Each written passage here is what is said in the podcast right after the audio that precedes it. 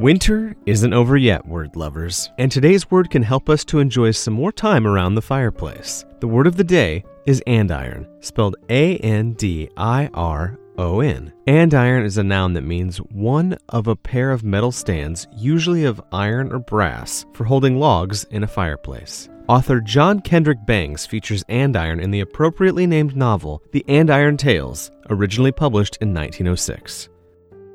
But the things that Tom liked the most were two great brazen andirons that stood in the fireplace.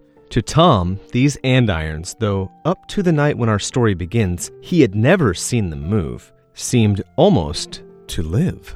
They had big, round, good natured faces that shone like so much gold.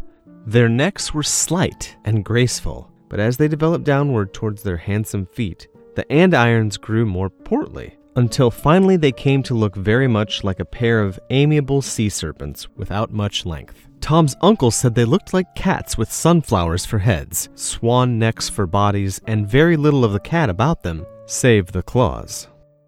Andiron may be a common noun, but its history is anything but typical. Andiron derives from Old French and originally ended in IER. There was a change in spelling and pronunciation because of an association with the unrelated English noun iron. Prior to Old French, the history of andiron is unclear. The most frequently appearing hypothesis is a derivation from a Gaulish word meaning young animal after the use of decorative animal heads on andirons. But this connection remains unproven. If the link is valid, andiron is a distant cognate with the words for bull and heifer in several modern Celtic languages such as Breton and Welsh.